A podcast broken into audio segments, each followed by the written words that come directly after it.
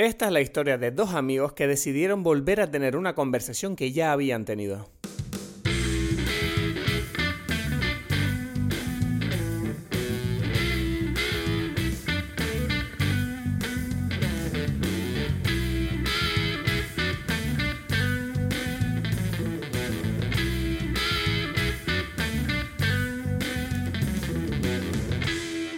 A todos, bienvenidos a Dime Pelis, mi nombre es Cristos Gacielo, aquí aislado en Tenerife. En breve vamos a conectar como siempre con Edgar Aponte, que está en Berlín.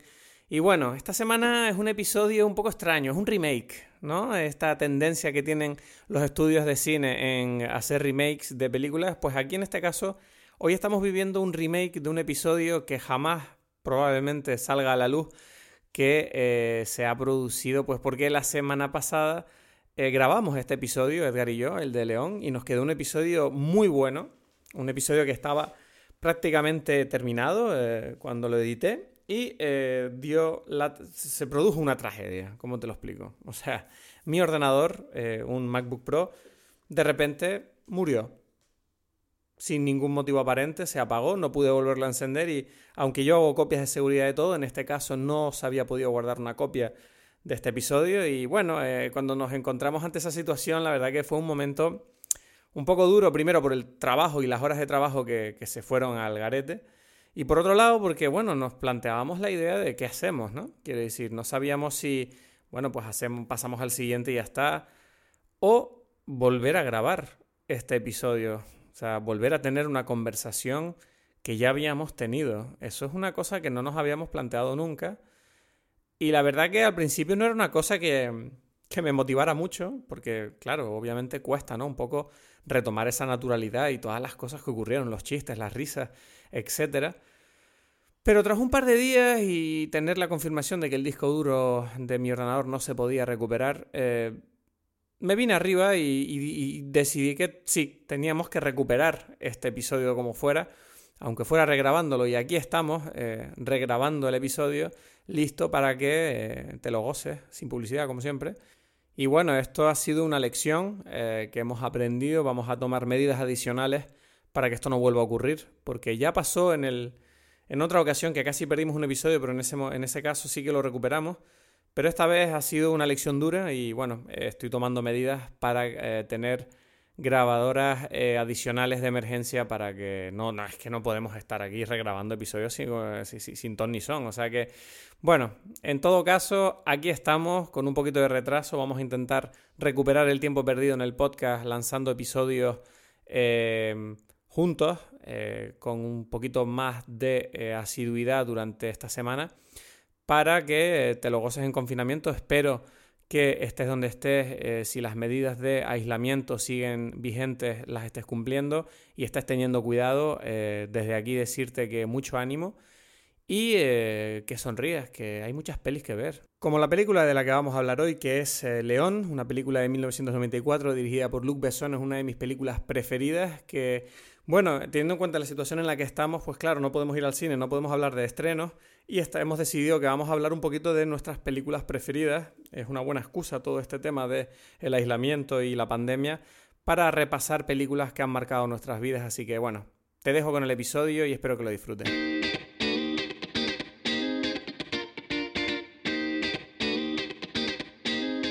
Vale.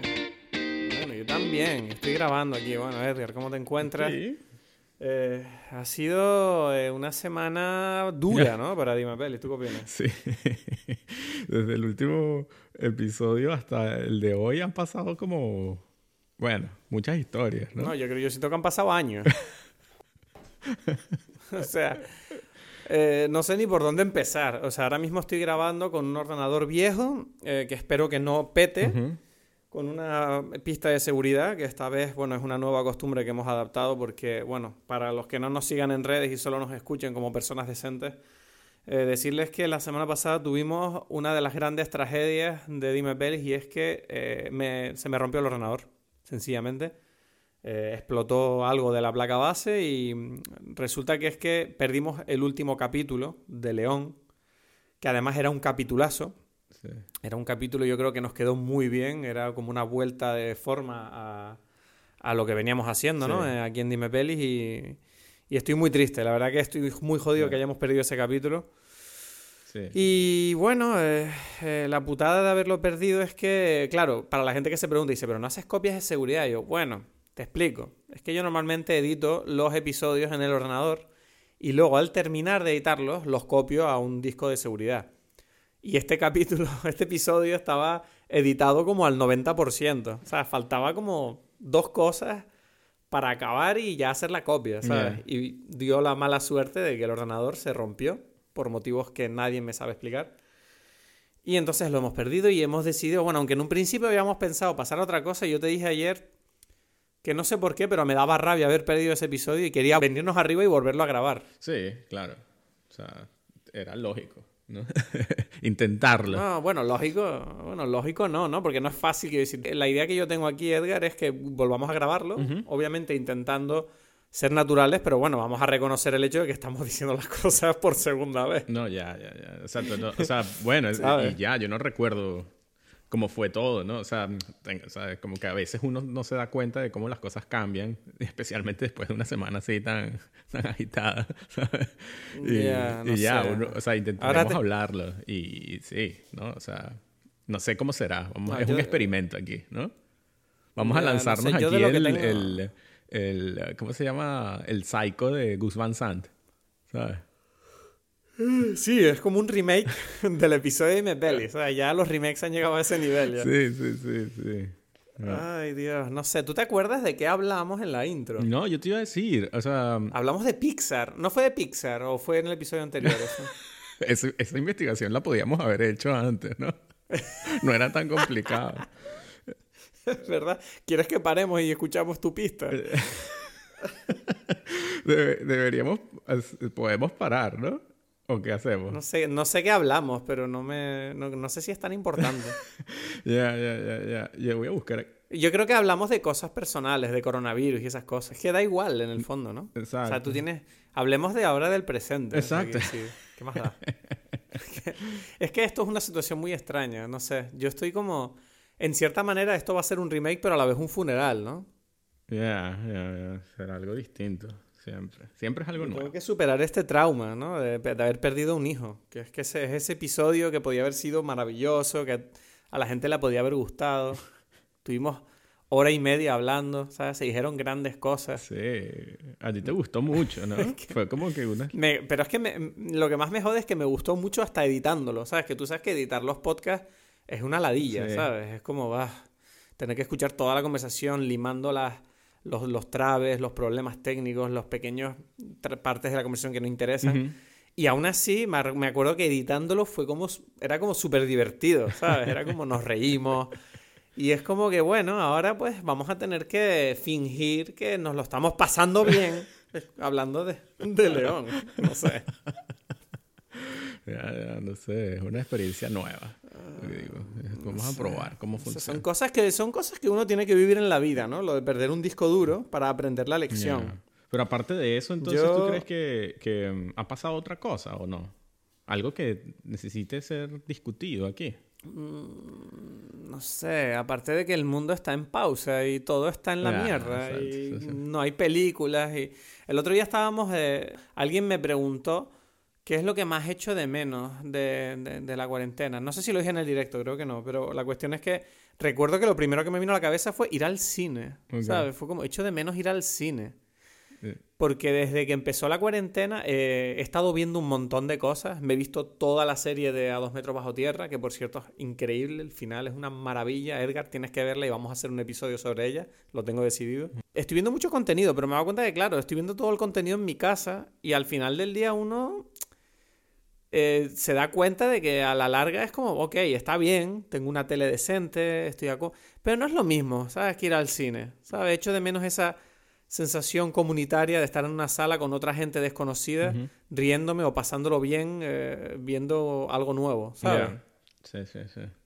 No sé, este, ver, sí, el cine siempre es algo que, que mm, distinto, ¿no? Para mí. Es como, yo siempre lo he dicho, creo que lo, ya lo he dicho en algún momento aquí en el, en el podcast, que para mí es como mi iglesia, ¿sabes?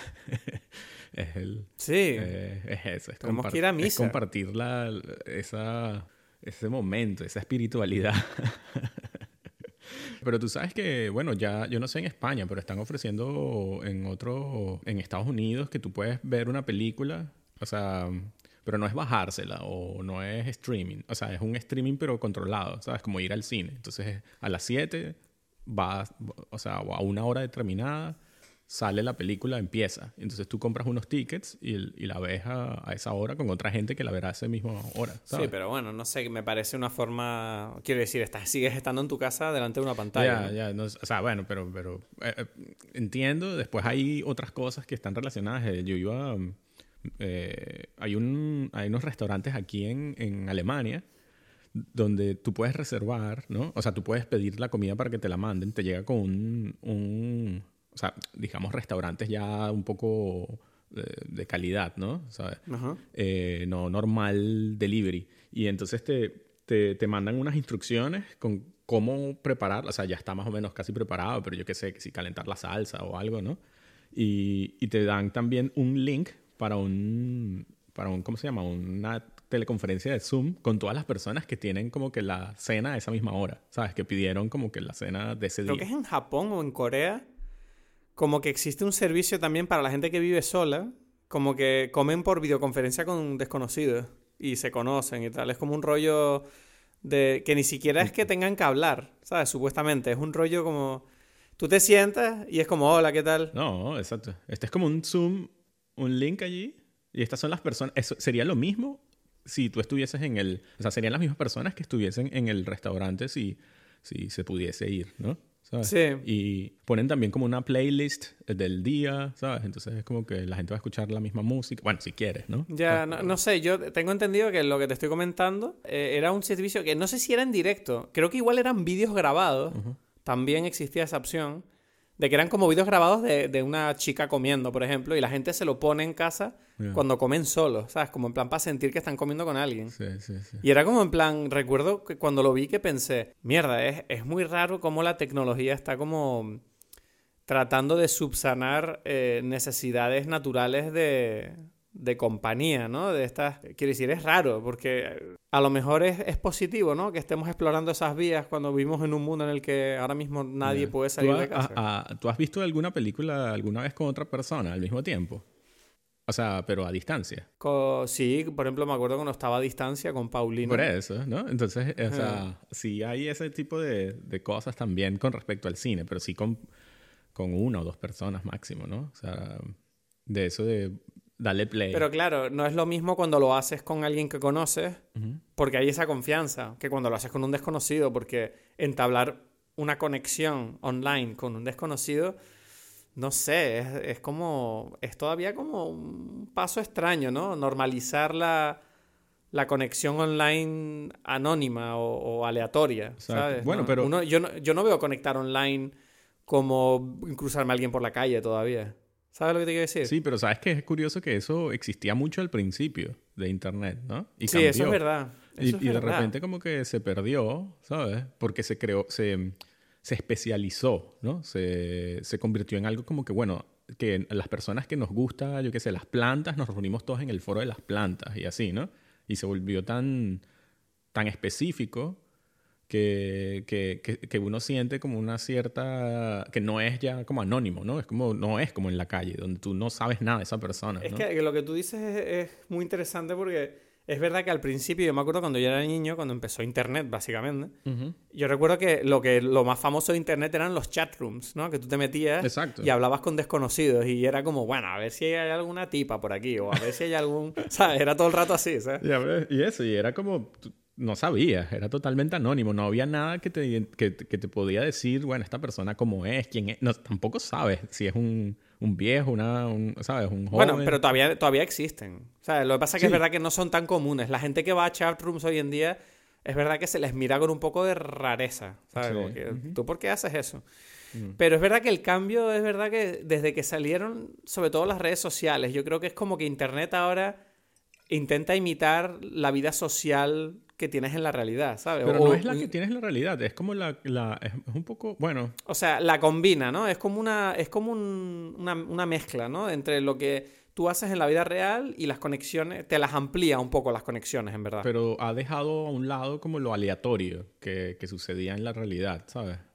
Mm, bueno, yo no lo tengo tan claro porque, por ejemplo, yo que me dedico a la creación de contenido, ¿no? Y todo el rato me estoy encontrando mensajes desconocidos en mi bandeja de Instagram. Y, he mm. conocido a gente a través de las redes sociales. No voy a decir a diario, pero casi mensualmente conozco a alguien nuevo, ¿sabes? Y, no tengo relaciones a lo mejor muy... ¿Sabes lo que te digo? No tengo relaciones íntimas ni muy continuadas, pero sí hay un cierto como un rapport, ¿no? Un, ¿Cómo se dice? como una relación lejana de decir, vale, sé quién es esta persona y a qué se dedica. Que es una cosa que, por ejemplo, eh, Paulina, eh, mi novia, no, no entiende todavía eso. Ella es muy old school. Eh, ella me pregunta, ¿pero quién es ese tipo que, que te escribe? yo, nada, es un tipo o una tipa. Y ella me dice, ¿pero tú cómo sabes todas estas cosas? Y yo, bueno, yo qué sé, lo veo ahí en las redes, ¿sabes? No sé, no es que... ¿sabes? Y dice, ¿pero tú hablas con esta persona? No, bueno, no sé, ella me comentó un día un vídeo, yo le comenté una cosa de ella. Eh, ¿sabes? O, este tipo me dijo no sé qué, y es como que luego yo es verdad que muchas veces miro la conversación y sin darme cuenta a lo mejor he conversado con esa persona 20 veces en todo el año. Pero yo no lo siento como que hayamos tenido una conversación, ¿sabes? Yo lo siento como que eh, un día mandé un mensaje, otro día mandé dos mensajes, otro día, semanas más tarde, mandé otro mensaje y de repente tú miras y dices, mierda, al cabo de un año aquí había una conversación, pero no siento que conozca a esta persona. También depende cómo lo haces, ¿no? O sea, sí, entiendo lo que, lo que quieres decir. Es, eh, se presentan unas oportunidades que, que, antes no habían quizás, pero, pero sí es verdad, y me refiero a lo aleatorio, está para mí dado en, en que cada vez más se usan, no sé, algoritmos o o, no sé, sistemas que te llevan a conocer a esas personas, ¿no? Sí. ¿Sabes lo que quiero decir? Es como que las personas que, que, te hablan a ti tienen como un interés contigo, ¿sabes? Eh, sí, sobre todo geográfico, yo creo. Eh, hay muchos, o sea, no, hay, puede ser geográfico, puede ser como por intereses, ¿sabes? Como que tú escribes algo, lo que sea, en Twitter y es que de cine, entonces las personas que hablan de cine, se, o sea, como que digo, todo se, se, se enfoca a, un a unos ciertos intereses preestablecidos. Y quizás eso siempre ha sido así, pero nunca nos hemos dado cuenta, ¿no? Como que uno no habla quizás con todo el mundo en la calle, sino con gente que tú sientes que te da como un cierto, con lo que sientes una afinidad. Pero, pero no sé, digamos que la, la, ¿cómo se dice? La, no me viene la palabra, esas cosas que están allí como que en el ambiente, que, que quizás uno no, no, capta a primera vista, igual informaron tu decisión o no de hablar con esa persona. ¿sabes? Y simplemente la tecnología está ahora sustituyendo eso por cosas como específicas, o sea, como lo está haciendo más efectivo. ¿no? Y, no, y si tenemos que ser honestos también, yo siento que eh, gran parte de la vida online está nutrida y esto puede que parezca raro si lo digo, pero dame un poco de margen, ¿vale? Eh, por el subconsciente. O sea, me refiero a... Hay muchas acciones que uno toma en la privacidad de la actividad online que a lo mejor no tomaría en público delante de la gente. Y yo creo que, por ejemplo, o sea, y esto lo digo abiertamente, por ejemplo, a veces seguramente uno establece como estas relaciones, ¿no? O estas likes o estos contactos online eh, basándose tanto en, por ejemplo, en energía. ¿Sabes? Que si a mí hay, yo hay cuentas de chicos y chicas que sigo no los conozco, pero los sigo simplemente porque como que los, las cosas que ellos suben me hacen sentir bien, ¿sabes? Como que me dan un buen rollo, ¿sabes? Pero no conozco a esta persona. También puede ser que hay partes de mí que digan, bueno, igual hay una atracción, hay como una reacción sexual por dentro, latente, ¿sabes? Que dices, mira, esta persona es atractiva, ¿sabes? Claro, claro. igual quiero ver más.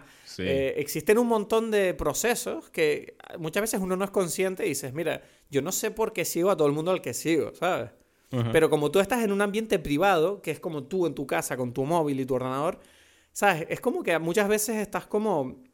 Haces cosas que, ¿sabes? Yo, por ejemplo, yo qué sé, como te dije antes, ¿no? Imagínate que una chica atractiva que no necesariamente porque tú quieras nada, pero es como que no puedes...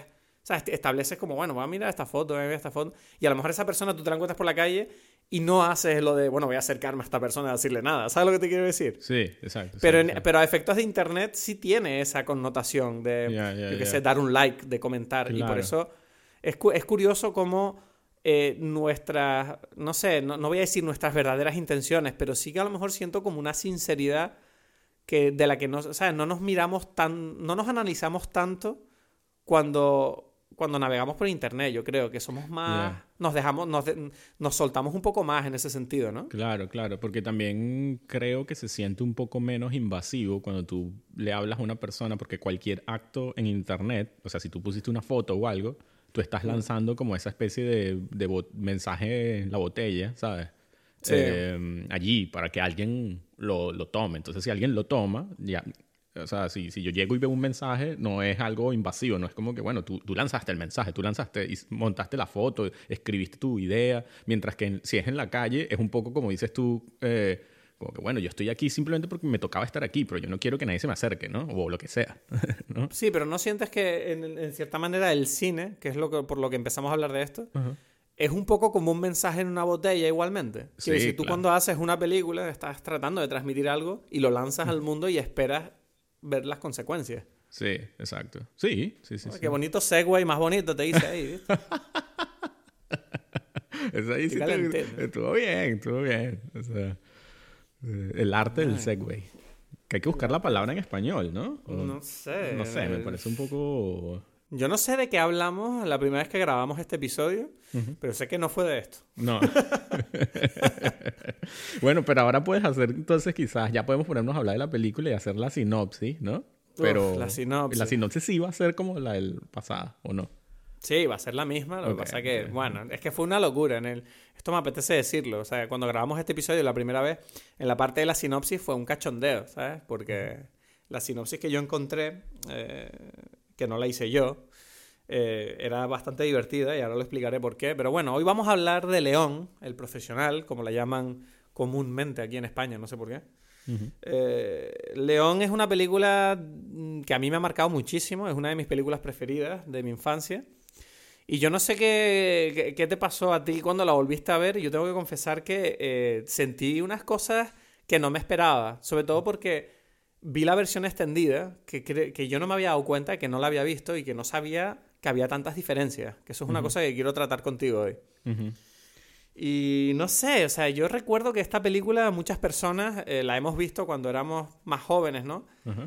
Y recuerdo que, uff, qué, qué, buena era y tal, pero es verdad que como persona mayor a mí me ha provocado unas reflexiones que no me esperaba. Quiero decir, hay unos temas en esta película que para la época en la que vivimos, no sé, hay unos pensamientos para mí, ¿sabes? No sé si para ti. Eh, pero ya va, sí, pero no, no, no, me, me, me, quedé dormido y no escuché la sinopsis, ¿o qué? ¿Ya va? No, bueno, estoy todavía con la intro, ah, tranquilo. Ah, Estás como nervioso tú.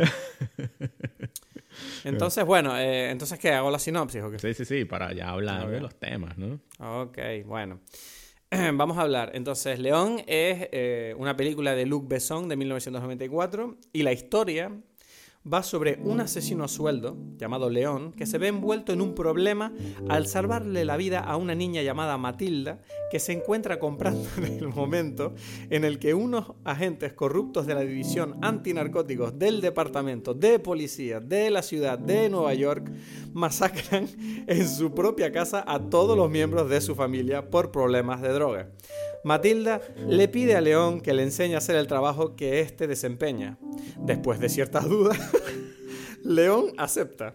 La película se convierte en un verdadero drama cuando la niña se enamora de su rescatador y decide vengarse de los culpables de la muerte del único miembro de su familia que apreciaba de verdad, su hermano pequeño. bueno, y, y, fin, tan, tan, se acabó la película. y se acabó el podcast también. Dices todo, pues. es que, Esta, descripción, la verdad, esta sinopsis la encontré en Wikipedia y me hizo tanta gracia porque es súper mega descriptiva, ¿sabes? y me encanta como que las frases no acaban nunca. Este tipo que escribió esto no sabe lo que es una coma o un punto, ¿sabes? y necesita, la sinopsis necesita spoilers para la sinopsis, ¿sabes? Porque ya, sí. es como que... Eh, es como que el peor como los trailers esos que, que, cuentan que salen con la escena final ¿sabes? sí no ah, que odio mira perdón antes de que empecemos a hablar de León o sea eso tenemos que hablarlo, el tema de los trailers en las salas de cine. ¿Qué pasa con, con las, no sé, los estudios que se dedican a hacer estos trailers de tres minutos donde te cuentan toda la peli? Es como, pero, ¿qué hacen? Ya, pero es porque para, para diferenciar de los teaser trailers, ¿no? Y de los teasers del teaser, ¿sabes? ya, bueno, es que ya, ya ahí me estoy... Has dicho el teaser del teaser y me he enfadado, ¿sabes? O sea, me puse de mala hostia mismo. Hay publicidad para la publicidad, ¿sabes? No, bueno, y también que. Y, y no, y, y no, y tú, sabes esos momentos que te dicen, y a continuación, o sea, te enseñan imágenes de la película y dice, ahora el tráiler de James Bond. Y es como, pero ponme el tráiler, ¿por qué me pones una mini intro al propio tráiler? ¿Qué chorrada es esa? Eso no lo sí.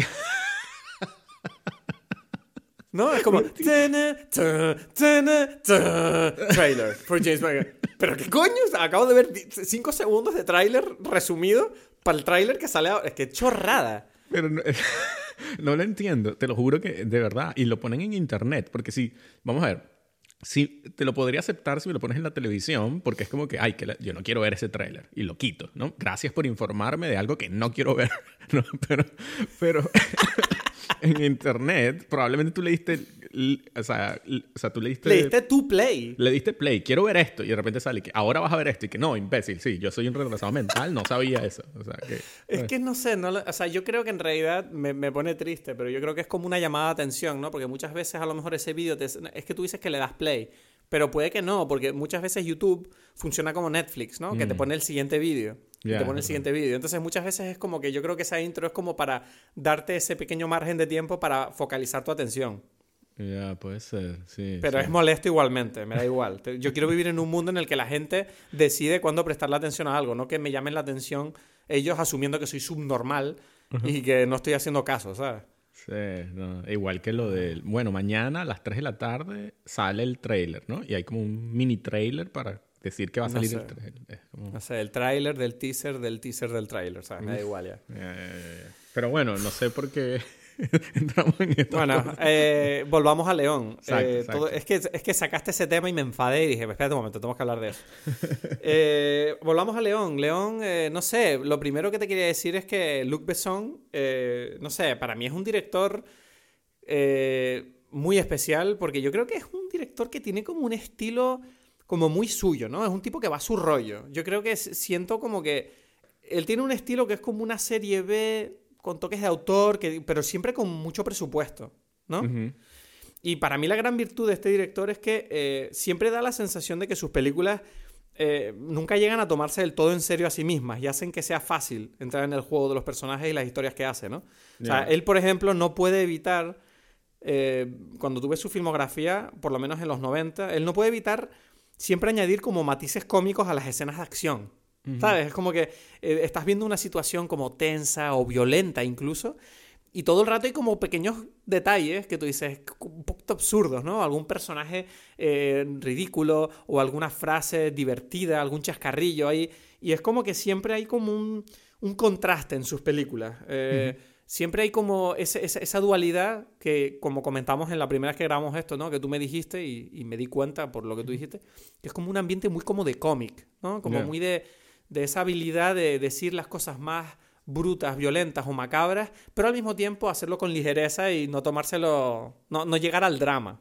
Ya, esa, sí, para mí, por lo menos estéticamente, la película eh, es muy, muy como cómico, como manga o algo así, ¿no? Sabes, como que los planos cerrados y todo como dinámico, como si fuese la, ¿cómo es que se llama la, la, la- las viñetas, ¿no? No sé, del, de, de sí, un cómic, lo- bueno, ¿no? los paneles, las viñetas. Los sí. paneles, exacto. Y, mm, y eso fue lo primero que me llamó la atención. O sea, yo, es primera vez que, o sea, yo creo que es la primera vez que yo vi esta película, ¿sabes? Yo no la, o sea, yo tenía conocimiento de escenas y tal, o sea, lo que digo, como que everyone, ¿sabes? Que no sé si es que porque es un meme o qué, ¿sabes? Pero, Sí, esa escena, Ya, esa ya. escena nació de, de- de las ganas de Gary Oldman de hacer reír a Luc Besson y al final usó esa toma.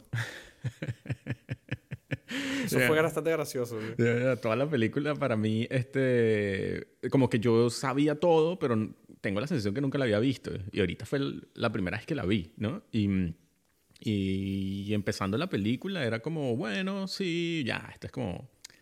eh, yo ya sé qué es lo que es, ¿no? Como una película de acción aquí y, y poco más. Pero, pero la película me fue como... Me fue metiendo en su, en su ambiente, como dices tú, especial, ¿no? Como en esta cosa como que, bueno, pero ¿qué es esto? Ya va. Esto es como un mundo que no es... Que parece mucho el mundo real, pero que no lo es, ¿no? Es que la peli tiene un ambiente muy extraño, ¿no? Porque aunque está situada en Estados Unidos, eh, el, el lenguaje de la película es muy europeo, Sí, ¿no? sí, y sí. se nota la diferencia con los realizadores americanos. Que si esta película la hubiera dirigido un estadounidense, tú no tendrías muchos de los planos y por ejemplo, lo que tú me dijiste, que esto es una cosa que yo, por ejemplo, no me di cuenta. Que recuerdo cuando lo grabamos la primera vez, tú me dijiste que se nota mucho la diferencia entre cuando están en la calle en Nueva York y de repente se meten en los edificios y los edificios por dentro son como súper europeos. Sí, sí, exacto. Como los, estos edificios no. ¿Qué es esto? esto? Esto por dentro no es Nueva York. Sí, totalmente. Son súper amplios los pasillos y esas barandillas y, esas, y eso. Esto. En, en, Nueva York los edificios son como muy cerraditos por dentro, ¿sabes? O sea, ese edificio exacto que me pones allí por adentro no es así, ¿no? Esa madera, esos baños, eh, los baños. Los baños es lo que más me sorprende cuando lo piensas. Los baños no son americanos. Sí, hay muchas cosas, Los baños no, hay muchas cosas, sí, todo, todo el ambiente, por eso es algo muy raro, ¿no? Eh, la película está como que metiéndote en una, en, no sé, en un mundo que, que especial. Y, y, sí, porque creo que los, los, interiores todos los grabaron aquí en, en, bueno, en París o no sé. Sí, todos los interiores los grabaron en París y los exteriores en Nueva York, que no sé, me parece una decisión extraña. No, no llega a leer por qué hizo eso, pero supongo que será un tema simplemente de presupuesto. Claro, claro, bueno, porque tenía, y eso, si lo grabaron en, en Estados Unidos, em, ¿cómo se llama? Él, obviamente su productora es, europea y tal, o sea, bueno, es más bien como que por qué quiso, por qué insistió en que fuese en, Estados Unidos, ¿no? O sea, él pudo haberla contado la historia en, en París, pero quizás, ¿sabes? Yo creo que el atractivo de hacer que esta historia fuera como medio americana igual estaba intentando apelar como a una, ¿sabes? Como a, una, a los espectadores de, forma internacional, ¿no? Si la haces en París, lo quieras o no, hay un poco, sobre todo en los 90, había como muy ese estigma, ¿no? De, ah, cine europeo. A lo mejor no consigue, si no consigues a lo mejor eh, meterle la historia americana al, rollo, yo creo que a lo mejor no habría conseguido la película tanta distribución. Ya, pero él ya, en, en, cierta forma, él ya lo había conseguido con, con su película anterior, ¿no? Con La Femme Nikita. Porque... Sí, pero Nikita en, Estados Unidos no sé si fue una película que lo petara tanto, ¿sabes? No, no, no, creo que tuvo una, una, distribución limitada, no tuvo una distribución general. Bueno, el León, no sé cuánto más, o sea, es cuestión de, de, sacar números, pero en principio tampoco, o sea, son dos películas que se, son están más o menos en el mismo nivel, creo yo, ¿no? ¿Sabes? Y, no, yo creo que León está... Nikita igual, imagínate, sacó, hicieron remake, hicieron eh, este, serie de televisión, ¿sabes? Como que es por algo, ¿no? ¿Sabes? Como... Sí, pero, pero Nikita es que tiene como ese culto de estatus, ¿sabes? Fue una película que como que se hizo famosa con el tiempo, no en el momento de su salida, pero León yo sí que creo que lo petó en su momento, o sea, no, obviamente no fue un blockbuster, pero sí que llamó mucho la atención a nivel de crítica, ¿sabes? No, pero, no, pero, pero Nikita también, estoy, porque lo recuerdo. Yo recuerdo Nikita, ¿sabes? Bueno, yo aquí, aquí es donde yo te digo que tengo que confesar que no he visto Nikita. Ya, ya, ya, ya. porque el personaje de León sé que viene de un personaje secundario de Nikita. Exacto, exacto, exacto. Sí, sí, sí, sí.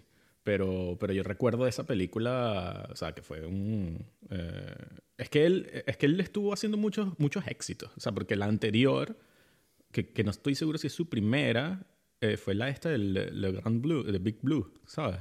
Sí, Le Grand Blue, que es una película que a mí me traumatizó de niño. Es que sí, ¿no? Eh, que Luc eh. Besson es un duro, ¿sabes? O sea, ese tipo no tiene miedo. Y eso, yo recuerdo que también esa película yo la, estaba en, o sea, como que son películas que, que, que salieron de Francia. Sí, es, que, es que fue como una época bastante dorada, ¿no? Del cine francés, por ejemplo, bueno, a día de hoy el cine francés creo que sigue siendo la industria más de las más fuertes de Europa. Sí. Y, pero es que en los 90 especialmente, creo que Francia iba muy adelantada a su tiempo, ¿sabes? Eh, tú veías películas en España o en otros países, quitando Reino Unido obviamente, pero tú veías que Francia estaba intentando llegar al nivel europeo, eh, americano de cine, ¿sabes? No tenían miedo de decir, vamos a contar historias francesas pero con un nivel de presupuesto americano, ¿sabes? Vamos a hacer las cosas bien. Sí, sí, y, y, siempre ha sido porque es un país que, que apoya mucho a la cultura que, que, tiene dentro. Sobre todo el, el cine francés además está muy, muy subvencionado por el Estado. Y tienen un sistema de reparto de, de, de, subvenciones bastante bueno, tengo entendido. Entonces, es normal que la industria sea bastante fuerte. Sí, sí, sí. Pero no, pero eh, no, yo siento que, que, que, por otro lado, la, la, bueno, no sé, aquí, aquí hay, hay cosas que, que desconozco, pero, pero creo que también la industria francesa ha crecido muy em, eh, individualmente, o sea, muy también eh, eh, con apoyo privado, ¿sabes? Es como que hay una industria Tú ves que las, hay, mm, eh, producen películas muchísimas, ¿no? Es uno de los países que más producen, eh, no, no, con subvenciones, y eso es lo que me refiero, ¿sabes? Como buscando hacer películas que sean, que ganen dinero, ¿sabes? Como que la mayoría de las películas, precisamente por el tema de las subvenciones, las europeas siempre se quedan en una cosa artística, no hace falta ganar dinero, etcétera, etcétera. Pero el, el cine francés se, se, liberó de eso en algún momento y, y es un cine que es, o sea, el cine comercial francés es de los más exitosos de, de, Europa, ¿no? No, y también te digo que es que León, eh, hay mucha gente que no sabe que es una película francesa. Ya. O sea, eh, siempre que yo he nombrado León, las personas se creen que es una peli americana, ¿sabes? Por Natalie Portman. Y, y bueno, Jean Reno que se ha convertido en un actor desde entonces eh, conocido internacionalmente. Pero no, es una peli francesa y estoy bastante orgulloso de ella, de que tengamos en Europa esta película, ¿no? Eh, que, que, es un clásico ahora, yo creo, porque... Y me atrevo a decir que es un clásico porque es una película que la he visto después de 20 años. Bueno, hasta, a día de hoy tiene casi 30 años la peli. Y creo que es una peli que aguanta bastante bien el paso del tiempo, ¿no? Yo la he visto y no creo que haya envejecido nada mal en comparación, por ejemplo, con con Collateral, que es 10 años más joven, y la vimos hace poco y, es como que, uff. y ahí es donde te das cuenta de que ciertas decisiones mm, hacen que algo, que una película aguante o no. O sea, y esta película, no sé, o sea, tú ves la fotografía de esta película, es extraordinaria. Sí, sí, sí, sí, sí. Y, y por lo mismo, porque está, es muy... Como es tan... O sea, la forma en que es contada es tan visual, ¿no? Con eso... Sí, es que eso te iba a decir, que yo creo que esta peli además resona fuerte con la gente. Porque, ¿sabes? Era la peli, yo me acuerdo en la universidad era como la peli esa de culto que le gustaba mucho a los estudiantes de cine, ¿no? Era como, siempre era Pulp Fiction, León, eh, siempre salían estas películas en las conversaciones. Y yo creo que el gran atractivo de esta película es por, por lo que dije antes, ¿no? Es la sencillez que tiene la historia, en cierta manera. O sea, Estamos hablando de una película que trata temas muy complejos, como, ¿sabes? Temas de violencia, crimen, corrupción, drogas, eh, problemas familiares, desarrollo sexual de un adolescente. Y está todo el rato jugando con límites, ¿no? Eh, tanto morales, éticos y, claro, todo esto envuelto en una historia que, que, en su base es como bastante sencilla. Es la historia de este hombre y esta niña que se ven envueltos en, en, en, una trama mm, que de la que ninguno de los dos quiere formar parte, pero que les acaba salpicando a los dos y al mismo tiempo cómo desarrollar una relación entre ellos dentro de todo este caos, ¿sabes? Sí, sí, sí. Yo creo que también es parte de lo de, de, culto que tiene esta película, es por eso que mm, en cierta forma Luc Besson junta como que las influencias de lo que venía del cine asiático, ¿no? De Hong Kong de acción, ¿sabes? De John Woo, de Killer y todas estas cosas que son precisamente... Eh, eh, eh, son películas que cuentan estos temas, ¿no? El tema también del el asesino a sueldo. Y, y, las mete en un, en un mundo europeo o más este, occidental, ¿no? Hmm. Es algo como que, que además, curiosamente, para mí tiene como una conexión histórica con Francia, con la película esta de, de, Jean, eh, de Melville, El Samurai, que es con Alain Delon. No sé si, si la conoces, ¿la has visto o algo? Mm, no, creo que no. Bueno, es una película eh, este de Alain Delon y él es el asesino a sueldo, pero se llama Samurai, ¿no? Y es todo un tipo solitario que... Espérate un momento, me suena. O sea, tengo, tengo, que buscarlo porque me suena esto. ¿Sigue, sí? Sí, sí. Em, entonces esta eh, esta, como conjunción, como diciendo, hay como un estilo eh, de vida, otra vez asiático, se parece como al mundo de los samuráis, de los... De, y también de algún, de algún tipo de, de, vaquero, ¿no? ¿Sabes? Esto siempre es una, una influencia que, que, va de un lado a otro en, en las películas, ¿no? El, ese, ese, personaje que está fuera de la ley, pero que, pero que no es malo, ¿no? Ya. ¿Sabes? Es como este tipo, o sea, en, en papeles es un ser muy despreciable, pero al ver la película tú sientes que es muy cariñoso, dulce y, y, e, e, hasta cierta forma inocente, ¿no? ¿Sabes? Ya, pero es que la cosa de, de León es que en este caso tienes que... Claro, la idea es curiosa y es que tú tienes a este tipo que es un asesino súper cool, muy bueno en lo que hace y tal, pero al final del día estamos hablando de una historia de un tipo que es medio retrasado mental. ¿Sabes? Ah, no sé si eso es, no sé si se dice así, pero bueno, la gente nos entiende. A mí me pasó Eh, que, que sí, que yo empezando, o sea, al, al comienzo me chocaba un poco eso viendo la película. Decía, pero ¿por qué este tipo que es tan, tan así, o sea, que es el mejor asesino, ¿sabes? Es tan, tan tonto, ¿no? ¿Sabes? No, es que hay un, hay un motivo para, su, para eso. Precisamente es, o sea, eh, no sé si la decisión la tomó Jean Renault, pero tengo entendido que el hecho de que León sea retrasado mental es como para... Porque la historia que estamos viendo es la de un hombre que tiene, pues yo qué sé, calculamos unos treinta y tantos años, que, que él mentalmente pues no está donde está su cuerpo, él está mucho más atrás, ¿sabes? Él es un niño mentalmente. Y en, y en cambio tienes al otro, por el otro lado tienes a Natalie Portman que interpreta a Matilda, que es una niña que tiene pues unos 12 años, 13, 14, no sé. Y, y la tipa, ella en cambio está mucho más adelantada a su edad porque está viendo muchas cosas, tiene, ha sufrido abusos Sí. y sabe que el mundo es una mierda. Exacto. Entonces, claro, así, la historia que estamos viendo es la de un hombre mayor y una niña menor de edad que conectan porque mentalmente están más o menos a la par, ¿sabes? Que están más Sí. o menos a un nivel parecido. Exacto, exacto, exacto. Y, y- y claro, lo curioso de, de- de todo esto es que es el dilema que plantea esa relación, que es lo que te comenté antes, ¿no? Ujú. Que a mí me, me- Es verdad que cuando yo la vi de niño, yo pensaba, no le di más importancia porque yo vi la versión corta, que aquí es donde yo te planteo este, este debate. Tú has visto la versión corta y yo he visto la versión extendida. Y yo no era consciente, pero es que la versión extendida eh, investiga, o sea, ahonda muchísimo más en la relación entre ellos dos que en la versión corta. Y lo hace de una manera que en ciertos momentos, eh, claro, crea una incomodidad en mí. Porque, claro, estamos hablando de que la, ¿sabes? Eh, Matilda abiertamente le hace como, eh, ¿cómo se dice? Avances sexuales a León. ¿sabes? Le dice, mira, bésame.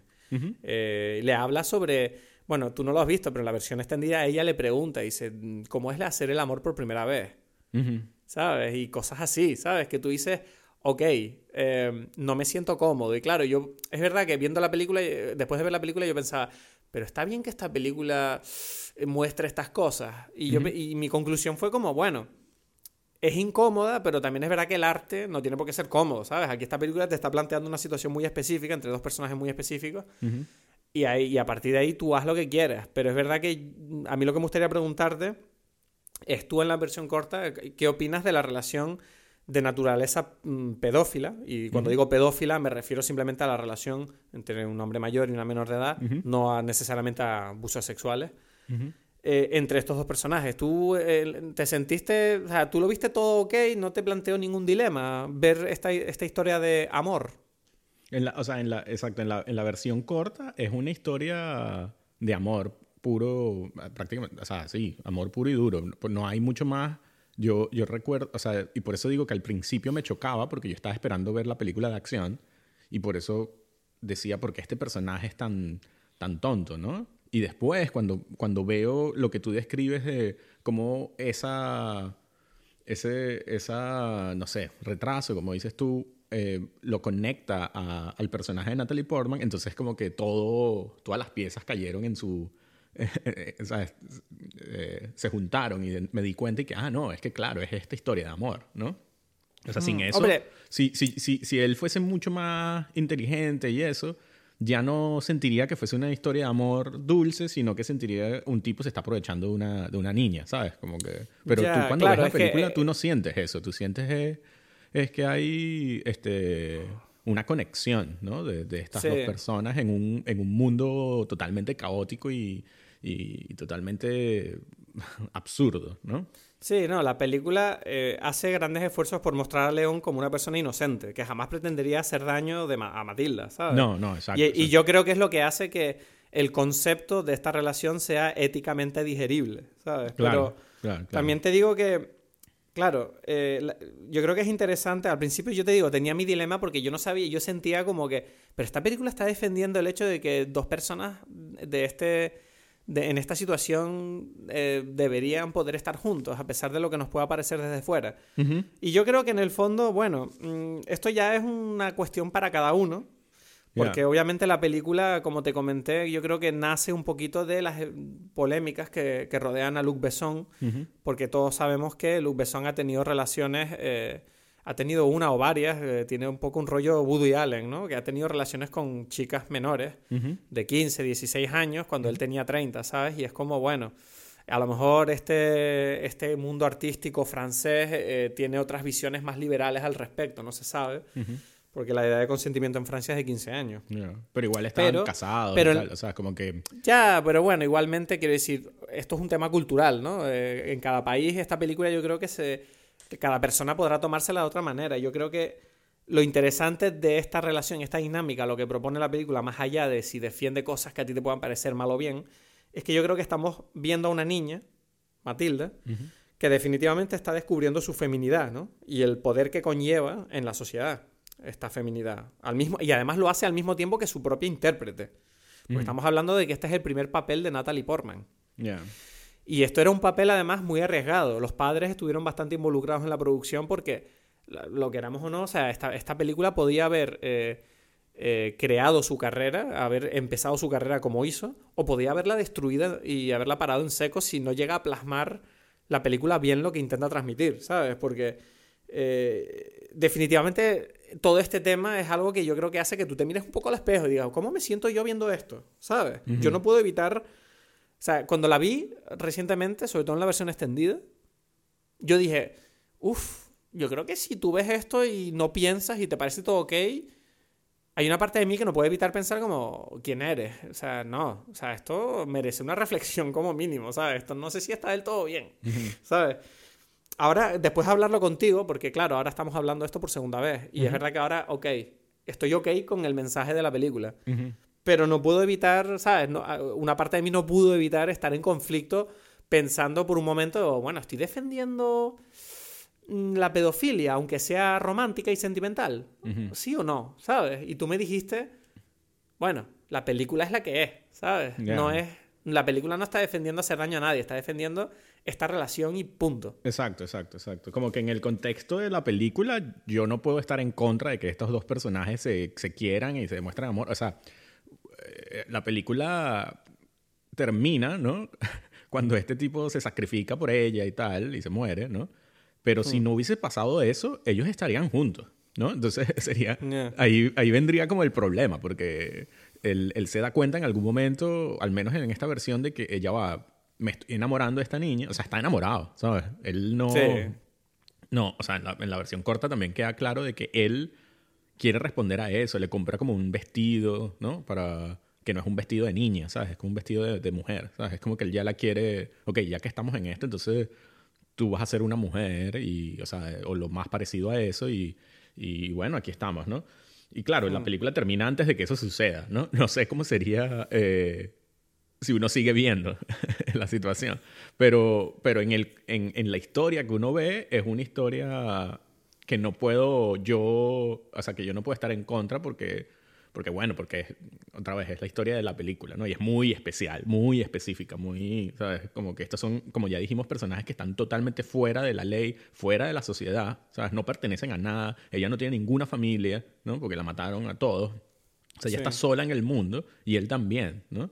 Entonces, todo eso hace que, que, que, bueno, que, estemos hablando de, de, algo específico, ¿no? Yo creo que el arte eh, muchas veces intenta ir a, o sea, lo que, lo que la gente habla como normalmente como una generalidad, busca eh, convertirlo en algo palpable, ¿no?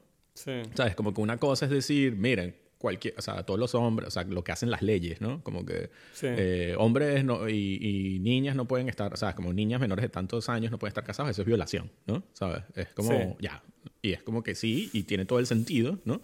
igual hay como culturas, ¿no? Y, y eso, eso, ya es otra conversación, ¿no? El, el, tema del arte es como decir, ok, nosotros entendemos que existe esto, pero ¿qué pasa si esto es así en esta situación, en, esta, en este contexto? Es lo que pasa, por ejemplo, en películas como... O sea, podríamos hablar de lo mismo, pero en otro contexto. Podríamos hablar de que, mira, este tipo que está, o sea, como es este el héroe, que lo que está haciendo es matando un poco de policías, al final mata como a toda una estación de policía, o sea, es él solo, ¿no? Y es como, este tipo nunca sería un héroe, ¿sabes? Que estamos, o sea, que, este, ¿qué mensaje es este? Y es como que ya va. Bueno, pero, este te refieres a León. Sí, León, ¿no? Bueno, Ah. pero él mata, claro, la, la- la película justifica que los policías son corruptos. Exacto, exacto. A eso me refiero. Es como que, bueno, es lo mismo en este caso. Es que, bueno, la película justifica como su amor con ella, ¿no? Es como, él lo está poniendo como, como eso. A mí, o sea, palpable. Es lo típico que sucede en personas que, que por ejemplo, no pueden ver 24, ¿sabes? La, la serie de, de Donald, de Kiefer Sutherland. ¿Tú la has visto? Sí, 24. Vi Esa un- 24. Vi como, creo que me vi una temporada, porque cuando yo salí de la carrera trabajé en Fox eh, durante seis meses y yo me dedicaba a subtitular esa serie. Ah, ok. Es, verdad. Pero yo no, pero la empecé a ver como en la sexta temporada y no había visto nada, ¿sabes? Y es la- so- solo he visto eso y la verdad que admito que me enganché, ¿sabes? Y, wow. Es, es- es- es muy buena, pero entonces mucha gente siempre dice, bueno, esto es como una, eh, una apología a la tortura, porque este Jack Bauer lo único que hace es estar torturando gente, ¿no? Para conseguir, ¿sabes? Sí. Para buscar al terrorista y tal. Y es como que, mira, ya va. Precisamente la película está diciendo, no que la tortura esté bien, no es una apología a la tortura, sino como que, bueno, pero si tienes que estar en una situación donde va a explotar una bomba atómica y va a matar a todas las personas, y la única forma de descubrir eso es una persona, es tú, ¿qué? Es una, o sea... te Sí, que vas a dilema- preocuparte por los sentimientos del terrorista, Exacto. ¿no? O sea, tienes que salvar a toda la gente, ¿sabes? Exacto, exacto. Es como que ahí vienen los dilemas. Es como que, bueno, en este caso, creo que sí estaría bien. Ya, ¿no? Eso es como que Ya, ponerte en estas entiendo. situaciones, eh, como dices tú, para uno poder, eh, no sé, ser como más empático en, en el momento de, de ver la vida, ¿no? Claro, pero mí- eh, yo me acuerdo que, claro, una vez resuelto ese tema, sí que es verdad que yo lo que te planteaba era como, vale, pero ¿tú crees que la película eh, defiende bien su mensaje de manera que, ¿sabes? Quiero decir, a mí lo que me molesta un poco de la película, lo que me molestó fue como sentir que a lo mejor personas eh, que, que estén, que sean fácilmente... ¿Cómo explicártelo? A ver, eh, vamos a decirlo claro, o sea, malas personas, ¿vale? Que vean esta película y la usen como un vehículo para satisfacer su necesidad de justificar ciertos comportamientos. Y todo esto te lo cuento como cuál es el efecto de esta película en la sociedad, ¿no? O sea, eh, por ejemplo, yo te comenté eh, que Natalie Portman dijo en 2018 que ella estaba muy excitada y muy contenta con el resultado de la película. Y claro, ella empezó a hacerse famosa, ¿no? Por la película. Y claro, recibió como correos de fans y el primer correo que abrió ella teniendo, pues, yo qué sé, 14 años, no sé, era de un tipo eh, mayor que le escribió como un mensaje romántico contándole una fantasía que, que él tenía con ella, ¿sabes? Y ella dijo que para, como niña, ella se dio cuenta de, wow, what the fuck, ¿sabes? Esto era una película. ¿Sabes? Ella entendió súper rápido que incluso teniendo 13 o 14 años, eh, si ella se expresaba de forma sexual, ella podía llegar a sentirse insegura porque los hombres podían, sentían que tenían el derecho de discutir y objetivizar su cuerpo, eh, aunque ella se sintiera incómoda, ¿sabes? Incluso llegó al punto de que en la radio local de su pueblo, creo que fue, como que hicieron una cuenta atrás para su, su de- decimoctavo cumpleaños, que es legalmente la edad en la que ella podía tener sexo, ¿sabes? Y era como, mm, sí, eh, obviamente a lo mejor no había malas intenciones, pero ella se dio cuenta y dice, mierda, yo estaba jugando aquí a algo que yo no era consciente. Entonces, claro, lo que yo planteo es como, vale, a pesar de que la película eh, éticamente la podemos aceptar, claro, ¿tú no crees que a lo mejor, aunque las intenciones sean buenas, los resultados puedan ser negativos en cuanto a que se provocan estas situaciones? Yo creo que esas situaciones no dependen otra vez de la película, ¿no? Ajá. Sino como, como, bueno, yo qué sé, si en los países musulmanes de repente esta película es como que el gran éxito porque es como que viste, sí, todo esto es lo que, lo que dice el, el profeta o lo que sea, no sé. Sí, Porque- lo que, lo, que quiere, lo que quieres decir es que no podemos adecuar el arte a- para que los estúpidos lo entiendan, de alguna manera. Ah, Exacto, para las... Sí, no sé si estúpidos o, o, o yo qué sé. O para no ¿sabes? enfadar a la gente, ¿no? O para no ofender a nadie. Porque una cosa es otra vez la sociedad, ¿no? Y, y- y bueno, no es... Es algo... O sea, la vida es difícil, ¿no? Como que- Mm. y es como que para las mujeres eso es algo, es, es algo que, que sucede, ¿no? Ese proceso de, ya va, me ven sexualmente, de repente, ¿qué pasa? ¿No? O sea, Mm. y es algo que va a pasar, existe la película o no.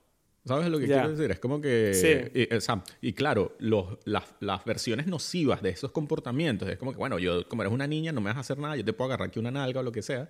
Eso no, es, no depende de la película más bien, sino del, de las, del entorno social y cómo eso, si eso está permitido, pero socialmente, ¿no? No, yo solo, solo planteaba la idea de que si tú creías que la película podía fallar en ese sentido de defender ciertos comportamientos de ese tipo, ¿sabes? Sí. Pero, Yo bueno, creo yo creo que- que con la conversación que tuvimos quedó claro que no. Claro, no, porque yo creo que no, porque el, eh, es eso, es como que eh, la película es, es algo que es tan, es, es tan en su propio mundo, es una, está mostrando algo tan... Tan específico. Tan específico, no, y tan raro también, ¿sabes? No, o sea, como que tú estás viendo esa película y nunca piensas que es, que es el mundo real. Sí, porque la propia película además reconoce que no es normal. Exacto, ¿sabes? exacto. Y quitando, quitando el componente de la relación amorosa que ellos tienen, ¿sabes? La película es, ¿sabes? Lo que digo, el tipo entra, hay unas cosas que, que yo digo, bueno, esto lo tengo que aceptar y ya, que él entra y, y entra a la, a la jefatura de policía, mata a unos policías, agarra, o sea, coge a la niña y se va. Y es como que, ¿qué es Sí. esto? O sea, que Eso, eso- eso es lo, eso es lo que te comenté de la sencillez. Como la película te quiere contar que él la salva y punto. No te va a contar cómo ni nada, ¿sabes? Es Sí, como sí. que. Eso es, creo que es la virtud de la película, que es que no se entretiene con esos detalles. No, no, no, exacto, que, que yo pensé como que esto no, o sea, hay muchos momentos donde digo, esto no, no puedo, no puedo así como que obviar, pero bueno, lo, lo paso porque estoy disfrutando la película y ya, ¿no? Igual que, que los policías estos que, o sea, pero ¿qué policías son estos? ¿Sabes? Todo el grupo Sí, que está no. con, con, con, con- ¿cómo Esos se llama? rastafaris ahí, ¿qué es eso? No, y por ejemplo, yo, yo recuerdo que hay, hay detalles de la película como muy raros, tío, que me, me llamaban mucho la atención, que digo, ¿qué es esto? ¿Qué- ¿Por qué tomaron esta decisión? Como cuando, por ejemplo, cuando están matando a la familia, Ajá. que está este policía afuera, Ajá. Benny, Sí. que es como que está, que él está como súper nervioso, como apuntando a la puerta, como, ¿qué está pasando? Y es como, ¿pero esta situación qué es? O sea, no, no te explican. O sea, no hay una explicación a eso. Simplemente es como que este tipo está tenso y no, no le gusta esta situación, está nervioso. Está ¿sabes? nervioso, exacto. Yo creo que en realidad, ¿sabes qué pasa? Que la película en el fondo sí que es verdad que eché de menos que explicaran un poco mejor eh, el tema del- de estos tipos policías, porque yo siempre, hasta que la vi esta vez, no me había- yo no sabía que todos eran policías. Yo había entendido que eran como, el único policía era Gary Oldman y los demás eran como unos traficantes con los que él trabajaba, ¿sabes? De forma... Y no, cuando vi esta película dije, ah, no, que son todos policías. Yeah. O, o, bueno, no lo sé, quizás sí son, ¿cómo se llama? Como informantes, algo así. No, no, pero son- creo que son policías. Ya, es que, es que, es que no se sabe. Además, porque Gary Oldman es, es un personaje que está tan, también tan fuera, es una caricatura, ¿sabes? Y Sí, muy, eh, y... Dime, dime, perdón. es muy gracioso para mí porque cada vez que él está en la cámara, él está haciendo como que, ok, acción. Ok, empieza caricatura, ¿no? Y empieza como a... Se vuelve loco, se sí, es el Joker. se vuelve loco. Y es gracioso como tú te das... Hay otras escenas que él le decía, no puede ser, este tipo es normal. Cuando ella lo está siguiendo y claro, la cámara está viéndolo de lejos, es como si Gary Oldman no sabe que la cámara está allí. Y es como que, pa, pa, pa, soy una persona normal. Ay, pa, ahí viene una cámara. ¿Sabes? Como que... Es que es verdad, es verdad. Es Esto cuando me lo dijiste yo me partí la polla, tío. Dije, es verdad, porque es verdad que me llamó, me llamó la atención esa sensación de cuando ella entra en la, en la comisaría y tú le ves hablando con otros compañeros, como, bueno, ¿dónde está la cosa? Bueno, el informe, tal. Y tú dices, qué raro. Y de repente como que ella va al baño y él entra en el baño y ya está loco. ¿eh? Ya está lo... Se pone a gritarle a la niña y, y a amenazarla y a Sí, coger la sí. pistola y a hacer cosas raras. Y es dices, como ¿qué que porque... porque...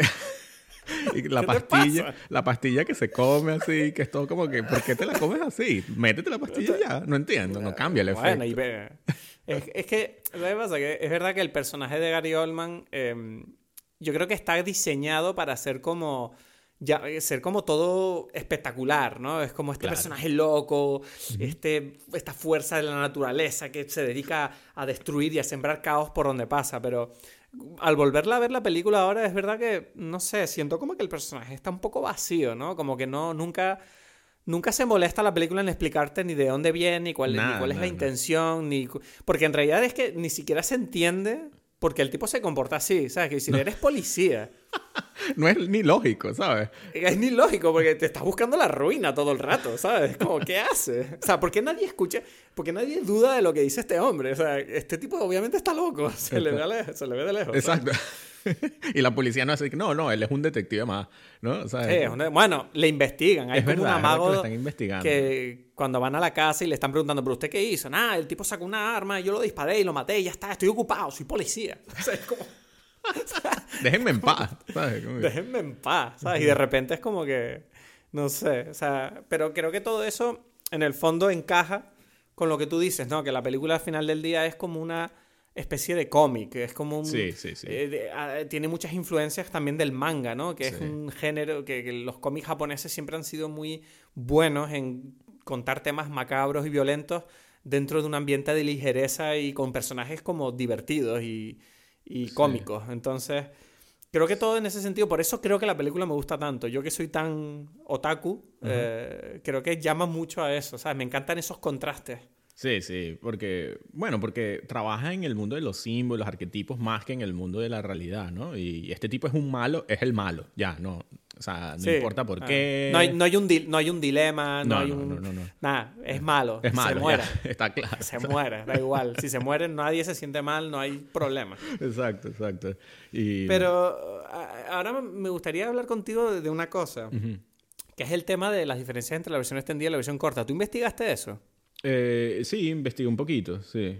sí, vale, sí. cuéntame cuál es la diferencia y por qué existen, cuántas versiones hay y por qué existen. O sea, hay, bueno, hay varias versiones con diferencias pequeñas porque cada país, como que hay países que consideran que hay eh, elementos problemáticos que quitan, ¿sabes? Pero bueno, eso es más o menos Sí. normal en todos lados. Pero como que las dos grandes diferencias, las dos eh, grandes versiones son la, digamos, la corta, que fue como que la, La internacional. La corta fue, no, ajá, yo la estaba viendo que fue como que la que salió originalmente, ¿sabes? Fue en el 94. Y después, en el 96, salió como la versión extendida, ¿no? Y esa versión extendida se convirtió en como que la, después... em, Pero la versión extendida no salió en Francia en el 94. no, primero ¿Seguro? salió- sí, eso es lo que estaba leyendo. Como que la primera es la del, la del 94 y después en el 96 salió la otra, ¿sabes? Y en el cine y tal. Mm. Pero esa, esa en el cine en Francia, ¿sabes? O sea, la reestrenaron, digamos así. Eh, y, y nada, esa, o sea, mientras que, que en- pero solamente en Francia, porque en los otros países como que vieron que, que, como que, mira, esto no le gustó a la gente, estas cosas que tú agregaste, ¿sabes? Es que, ¿sabes qué pasa? Que me sorprende eso porque se supone que la versión corta existe por los test Exacto. screenings de Estados Unidos. Eh, eh, Claro, pero de, o sea, digamos que lo que pasó es lo que digo, siempre fue la versión corta, entonces hicieron la versión larga, cuando le iban a presentar en Estados Unidos, en Estados Unidos dijo como que con los test y que no, entonces como que no la presentaron así en Estados Unidos, ¿sabes? Qué ¿Entiendes? raro, no sé. Yo pensaba, yo tenía entendido que la versión larga fue la que salió en Francia al principio y la recortaron para Estados Unidos, pero bueno, No. eh, te, te creo de tu investigación. Sí, entonces, sí, sí. acepto. O sea, como que por el tema de las fe... A mí me parece raro otra vez lo de los test, porque si es la segunda, entonces ¿para qué, para qué, para qué haces un test? Como que ya, da igual, pero no lo sé, ¿sabes? Es como... No sé, es que por eso te digo que me, me- me cobraba más lógica lo que dije yo. Pero sí, bueno, sí, sí. La, la, la gran diferencia, es que te digo, yo toda la vida había visto la versión corta, que es la que tú has visto. Y tengo que decir que la versión extendida eh, es muy distinta. O sea, para mí es otra película casi. O sea, es una película mucho más poderosa. Sí, te gustó más entonces. Sí, me gustó más la extendida por lo que te digo, que es que eh, la película, la versión extendida tiene escenas que ahondan mucho más en el entrenamiento y en la relación entre Matilda y, y León y además también te arroja un poco de luz sobre el pasado de León, de quién es y por qué están en Nueva York. Porque obviamente el personaje de León eh, no es eh, americano, es como francés o italiano, no queda muy claro, ¿no? Por ejemplo, el entrenamiento, o sea, eh, hace que un poco, no sé, yo me quedé flipando porque tú ves que Matilda en la versión extendida ayuda a León en un montón de trabajos, asesinando a gente. Ya, eso sí me hubiese gustado. Eso tengo que decir que me, es de lo que más me... extra- eh, puedo decir que, que quisiera ver. Creo que eso me, me interesa más que el pasado de León. El pasado de León no sé, no sé si me interesa. ¿Sabes? Es como que Bueno. puedo vivir en paz con como es. Pero, pero lo de lo otro, siento que, que me hubiese gustado ver eh, más ese desarrollo en... Porque en la versión corta eh, sí que es verdad que yo recordé que daba la impresión de que cuando él la entrena, en la versión corta tú apenas ves como que él la lleva a disparar el rifle y, mm, Y y ya. a desmontar un arma. Exacto. Y tú, ves, y tú ves que en base a eso ella decide ir a la comisaría a matar al, al tipo. Pero no, en la versión larga, tú ves que ella coge un montón de experiencia, que decir, ella va en un montón de trabajos con él, y hay como una cosa recurrente que es el tema de la pinza, que él utiliza para cortar la cadenita de la puerta. Que, que en la versión extendida casi eso se convierte como en una imagen mítica de la película. Él todo el rato está rompiendo cadenas de puertas y entrando y matando gente. Y, y en la versión corta eso no se ve. No, no. Y de hecho, claro, tú ves como que ellos eh, desarrollan un sistema, ¿no? Eh, de cómo entrar en pisos eh, de criminales hasta que llega al punto que se hacen como medio famosos y hay un criminal que ya los ve venir y les tiende una trampa. Ok. Y entonces la vida de ella casi muere, ¿sabes? Y él le salva la vida a ella. Ok, ok. ¿Sabes? ok. Y, y ahí tú ves cómo se desarrolla esa relación de mierda, estamos viviendo cosas juntos, ¿sabes? Claro, y ahí entiendes de dónde salen los sentimientos. No es simplemente como, ay, es que en la versión corta a mí me, la impresión que me dio fue como, bueno, esta niña ve a este tipo que es cool y le gusta, y este tipo ve a una niña que está rica y es divertida y ya. Pero en la versión larga tú ves esa, esa, esa- esa relación se desarrolla rodeado de disparos, de situaciones de vida o muerte. Ok, ok. Entonces, por eso te digo que parece otra película. Y además de eso, también la película explora mucho más eh, esa, esa violencia. Quiero decir, hay una escena donde León y Matilda entran en un piso de un traficante y como que León le, ¿sabes? Le, le dice al tipo como, mira, le mete la pistola en la boca y, y se va por toda la casa con él con la pistola en la boca, buscando a ver si hay algo. Y entonces él lo pone como en, en la, en la cama, ¿sabes? O en, la- en su habitación de pie. Y le dice a Matilda, bueno, venga, saca el arma, tal. Y es como cómico, ¿sabes? Tú ves que Matilda está como preparando su pistola y le dispara como unas bolas de pintura al, al traficante. Y el traficante está alucinando, ¿sabes? Como dice, ¿qué está pasando aquí? ¿Por qué me estás disparando pintura? Y es como él explicándole a Matilda delante del traficante, diciéndole, mira, tienes que disparar más arriba porque si haces así, y ella, ah, vale, tal. Y es como todo divertido. Y de repente tú ves que ya se acaba el entrenamiento de Matilda y ella está como, bueno, ¿y qué hacemos con la droga? Y él, León, mata al tipo. O sea, saca la pistola, ¡pum! Le pega un tiro en la cabeza. Y lo mata delante de ella y nadie, y no hacen ni caso. Ok, ok, ok. Y claro, yo recuerdo que esa escena dije, ¿what? o, sea, o, sea, o sea, como, ¿sabes? Esa violencia en medio de esa comedia era como, no sé, es como chocante, ¿sabes? Claro, Y- claro, claro. y son cosas que en la versión corta no tienes y, y no sé, o sea, por eso te digo que de verdad creo que deberías ver la versión extendida porque a mí me gusta más, es más extrema y además también está la- hay, una, hay otra escena, por ejemplo, que es después de conseguir ese trabajo, ese entrenamiento, eh, se van a cenar los dos a un restaurante como chic y ella se emborracha. Es menor. O sea, no solo, no solo tenemos a ella haciendo avances sexuales, sino que encima está bebiendo alcohol y ella se empieza a reír ante todo el mundo y tú ves la incomodidad de León al, al ver a la gente mirándole con una niña menor de edad en ese estado. Ok, ok. Claro, ¿sabes? Esos son pequeños detalles que te hacen ver, por ejemplo, que, que ellos mismos saben que no es normal la situación que están viviendo. Ok, ok. Y, te- y lo, y lo más fuerte también es la escena donde León. Bueno, es que hay dos escenas más. Es que hay muchas escenas en la versión extendida que no salen en la corta. La escena de la ruleta rusa, donde Matilda le, le dice que se va a suicidar si él, eh, León no le ayuda con, con el tema de este tipo que mató a su familia. Ok. Y tú ves que León le salva la vida in extremis, que ella está a punto de volarse la cabeza, ¿sabes? Sea, son todo como golpes de, de- de- de- de- de- a la relación entre ellos, donde tú ves que León cada vez está como involucrándose más sentimentalmente con esta niña. Ok, sí, sí. y te sí. justifica mucho más el poder de que hay, el poder que tiene la, la relación entre ellos en esta persona, ¿sabes? Que cuando tú ves que al final él está como luchando por ella, porque toda la policía van a por él, y es como que, mira, lo único que me preocupa es mi planta y esta niña, ¿sabes? Exacto, sí, sí, sí. Y sí. tú entiendes de dónde viene eso, no es simplemente como un crash, es como, mira, es una relación que se ha desarrollado en el tiempo. Ok, ok. No, bueno, entonces, bien, o sea, eh, no, no, yo no sabía, entonces me parece interesante esa, o sea, como que me provoca ver esas nuevas, nuevas cosas ahí, nuevas escenas. Sí, ¿no? Y además eh, también te digo que eh, también se entiende un poco el tema de, de León con las mujeres, porque tú me dijiste, cuando grabamos esto por primera vez, tú me dijiste que a ti te parecía raro si este tipo es retrasado y dice, mira, yo no me imagino a León con ninguna mujer que no esté intentando aprovecharse de él, porque ¿quién, ¿a qué mujer le va a gustar este hombre, sabes? No, o sea, todo es porque hay como la escena donde, donde se alude a un a una mujer en la vida de León, ¿no? Y era eso, para mí es como que quién, quién puede, o sea, solamente es esa sensación de quién puede estar con este tipo, ¿sabes? ¿Quién, quién es esta mujer? O sea, yo me quedé pensando como que, como, como o sea, porque me parecía como ilógico, ¿sabes? Es como que este tipo no me, no lo veo como una mujer, ¿sabes? Y, que y- por eso lo veo con Matilda, ¿sabes? Es como que verlo con una mujer me, me haría como verlo ya de otro, desde, desde otro punto de vista y decir, quizás este, esta relación no, ¿no? Porque, ¿sabes? Sí, eh, Pero es que igual- igual- está mal, ¿no? O no sé. Pero es, que- pero es que, ¿sabes qué pasa? Que yo creo que en la versión extendida él cuenta la historia y yo creo que esa historia en parte te, te justifica el hecho de que este tipo esté regresado emocionalmente. ¿Sabes? Quiero decir, él tiene un trauma. Ya, ok. Porque, porque resulta que la historia que él tiene es que él perdió a una mujer que él quería cuando era niño y, y- y la vengó, siendo él joven, y por eso tuvo que huir a Nueva York. Entonces, claro, tú ves que a lo mejor él, a partir de ahí, es como que él está viviendo, él, él está como en un duelo. Entiendo. ¿Sabes? Él está como que. Él no es que no entienda. ¿Sabes? Él tuvo unos sentimientos por una persona que para él fueron la, persona más importante. Sobre todo, además, en la, en la edad de la adolescencia, creo que era. Que, que es una, una época de la vida de todos donde uno vive las cosas muy a flor de piel. Y en cierta manera da la impresión de como que en realidad León es un tipo torturado que vive en, en- en duelo de la persona que perdió. Y Ok. por eso no quiere acercarse a nadie más porque está herido, ¿sabes?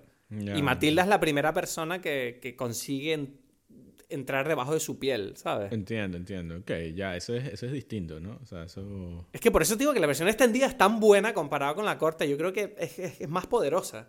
Ok, ok, ok. Es que es más, o sea, puede ser, mm, o sea, como que desde, desde como lo pones, parece eso, que es como un trauma, ¿no? No más que, más que algo que pasó y ya, ¿no? Sí, no, no, no es una tontería. O sea, yo creo que por eso les recomiendo que si han visto la película o, o si no, si si la ven, eh, vean siempre la versión extendida. Es más. Porque es que la versión corta al final es como más, ok, está bien, es emocional y tal, pero la siento como más un entretenimiento de ir y venir. En cambio, la otra es como, uff, es como, ok. O sea, me quedé mal. ¿Sabes? Acaba la película y es como sales cojeando, ¿sabes? Ok, ok, ok, entiendo. Sí, no, yo no, o sea, me emocionó, pero no tanto, o sea, no sé, sí, Mm. o sea, no sé, creo que tiene sentido lo que dices, entonces hay que ver es la versión extendida. Mm. Sí, sí. Bueno, no sé. eh, en definitiva, Una de tus películas Eh, favoritas, pero era, era favorita incluso la corta, ¿ves cómo, cómo son las cosas, no? Sí, no, está claro. Y ahora me gusta aún más. O sea, que imagínate, o sea, tú, por ejemplo, que no lo habías visto, entonces, ¿qué? ¿Te gustó? Sí, sí, sí, sí, no, o sea, me, me, me sorprendió, di- es lo que digo, no, no sé por qué yo pensaba que era... Es como, como tú estás viéndola desde un punto de vista y tú crees que es algo, ¿sabes? Y después te das Ajá. cuenta y que, ah, no, hay algo más aquí, y por eso es que, por eso es que tiene ese estatus, ¿no? ¿Sabes? Sí, sí, Eso sí. fue lo bueno, que... Sí. pues, oye, eh, no sé, yo me he sentido cómodo regrabando esto. ¿Tú cómo te Sí, sientes? Sí, sí. Y yo creo que, bueno, No sé es la primera vez que, o sea, otra vez, porque esto empezó porque estábamos haciendo, íbamos a empezar la serie de películas favoritas de cada uno, ¿no? Eso, Sí. esto- o sea, y esta era la primera y por eso fue como que doloroso que no, que no la habíamos podido, o sea, que se había perdido ese audio, pero yo creo que, es que, que, que esto está bien, ¿no? O sea, este remake... Sí, no, no, este sí, remake- creo que siempre guardaré un recuerdo de que el otro siempre será mejor porque, Ya, porque ya. Es el original, lo perdimos. es el original. Es el original. Pero bueno, yo creo que me he sentido cómodo hablándolo de nuevo y estoy orgulloso de nosotros que hayamos sido capaces de aguantar el hecho de volver a tener una conversación que ya hemos tenido. Sí. Es que es una cosa, yo creo que es una cosa que nadie hace en su vida eso. O sea, bueno, vamos, vamos a volver a tener esta conversación. ¿Por Sí, qué? no, no. O sea, no... No, no. Bueno, no sé, las Eh. personas, los- las personas que están peleando y que se quieren, o sea, la pareja que se van a separar repiten esa conversación todos los días, todas las semanas hasta que dicen, Bueno, bueno, tú y yo nos peleamos. Tú y yo nos peleamos. Por eso, pero sido una vez hasta ahora, no vamos a estar ahí Ah. repitiendo la- esa conversación, ¿sabes? Como- No, no, no. Que, bueno, recomendaciones antes de irnos, ¿tienes algo? Yo tengo un par de ellas.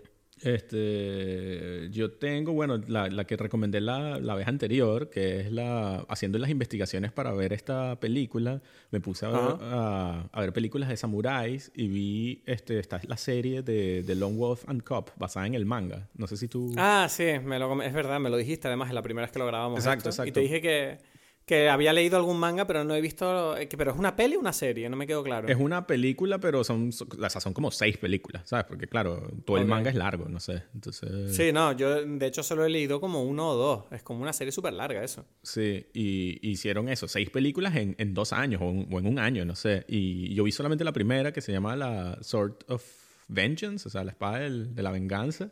Y, quedé, o sea, dije, wow, esto es increíble, ¿sabes? Eh, ¿De qué año es la película? Del 71, 72, por ahí. ¿sabes? Color. Color, sí, sí.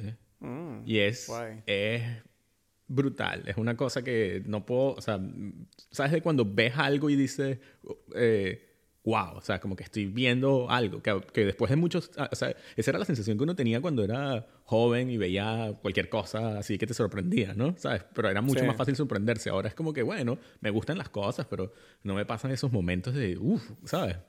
Y me pasó con esta película y me quedé así, ahora la seguiré viendo las demás son muy sangrientas, y, pero, pero, no, pero divertidas. No sé, es como este mundo también exagerado.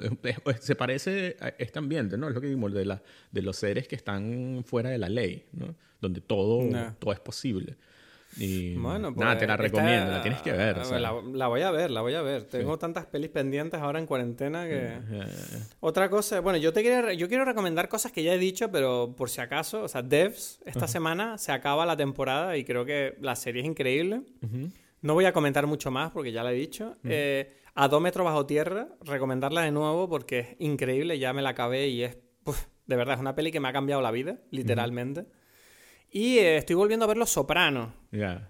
Que es que Los Sopranos es como esa serie que uno dice, sí, es buenísima, pero pasan los años y tú lo dices, lo dices, pero lo dices sin sentirlo, ¿sabes? y ahora la volví a ver y es como, wow, me acordé de por qué lo digo, ¿sabes? Como, wow, es demasiado buena, es increíble. Es que es lo bueno de, series como esta. Y ahorita, sí, yo creo que, que no, o sea, si la, yo ya la estoy terminando de ver, o sea, yo voy por la quinta. Entonces, quizás nos sale un capítulo de Los Sopranos después, ¿sabes? No sé, sí, Los Sopranos. Yo voy a acabarla y haremos un capítulo de Los Sopranos también decidido. Eso, sí, sí, porque, porque se, lo, se lo merece en general, ¿no? Venga, pues eh, esperemos que no tengamos que volver a tener esta conversación, a ver si esto se guarda bien. Exacto. Voy a hacer una copia de una... ahora mismo corriendo. Bueno, el remake nunca es tan bueno como el original, pero el original siempre estará perdido. Espero que hayas disfrutado este episodio. Recuerda que puedes seguirnos en redes sociales, Twitter e Instagram. Puedes ayudarnos con los costes del podcast en nuestro PayPal, link en redes. Nos vemos esta misma semana de vuelta en Dime Peli.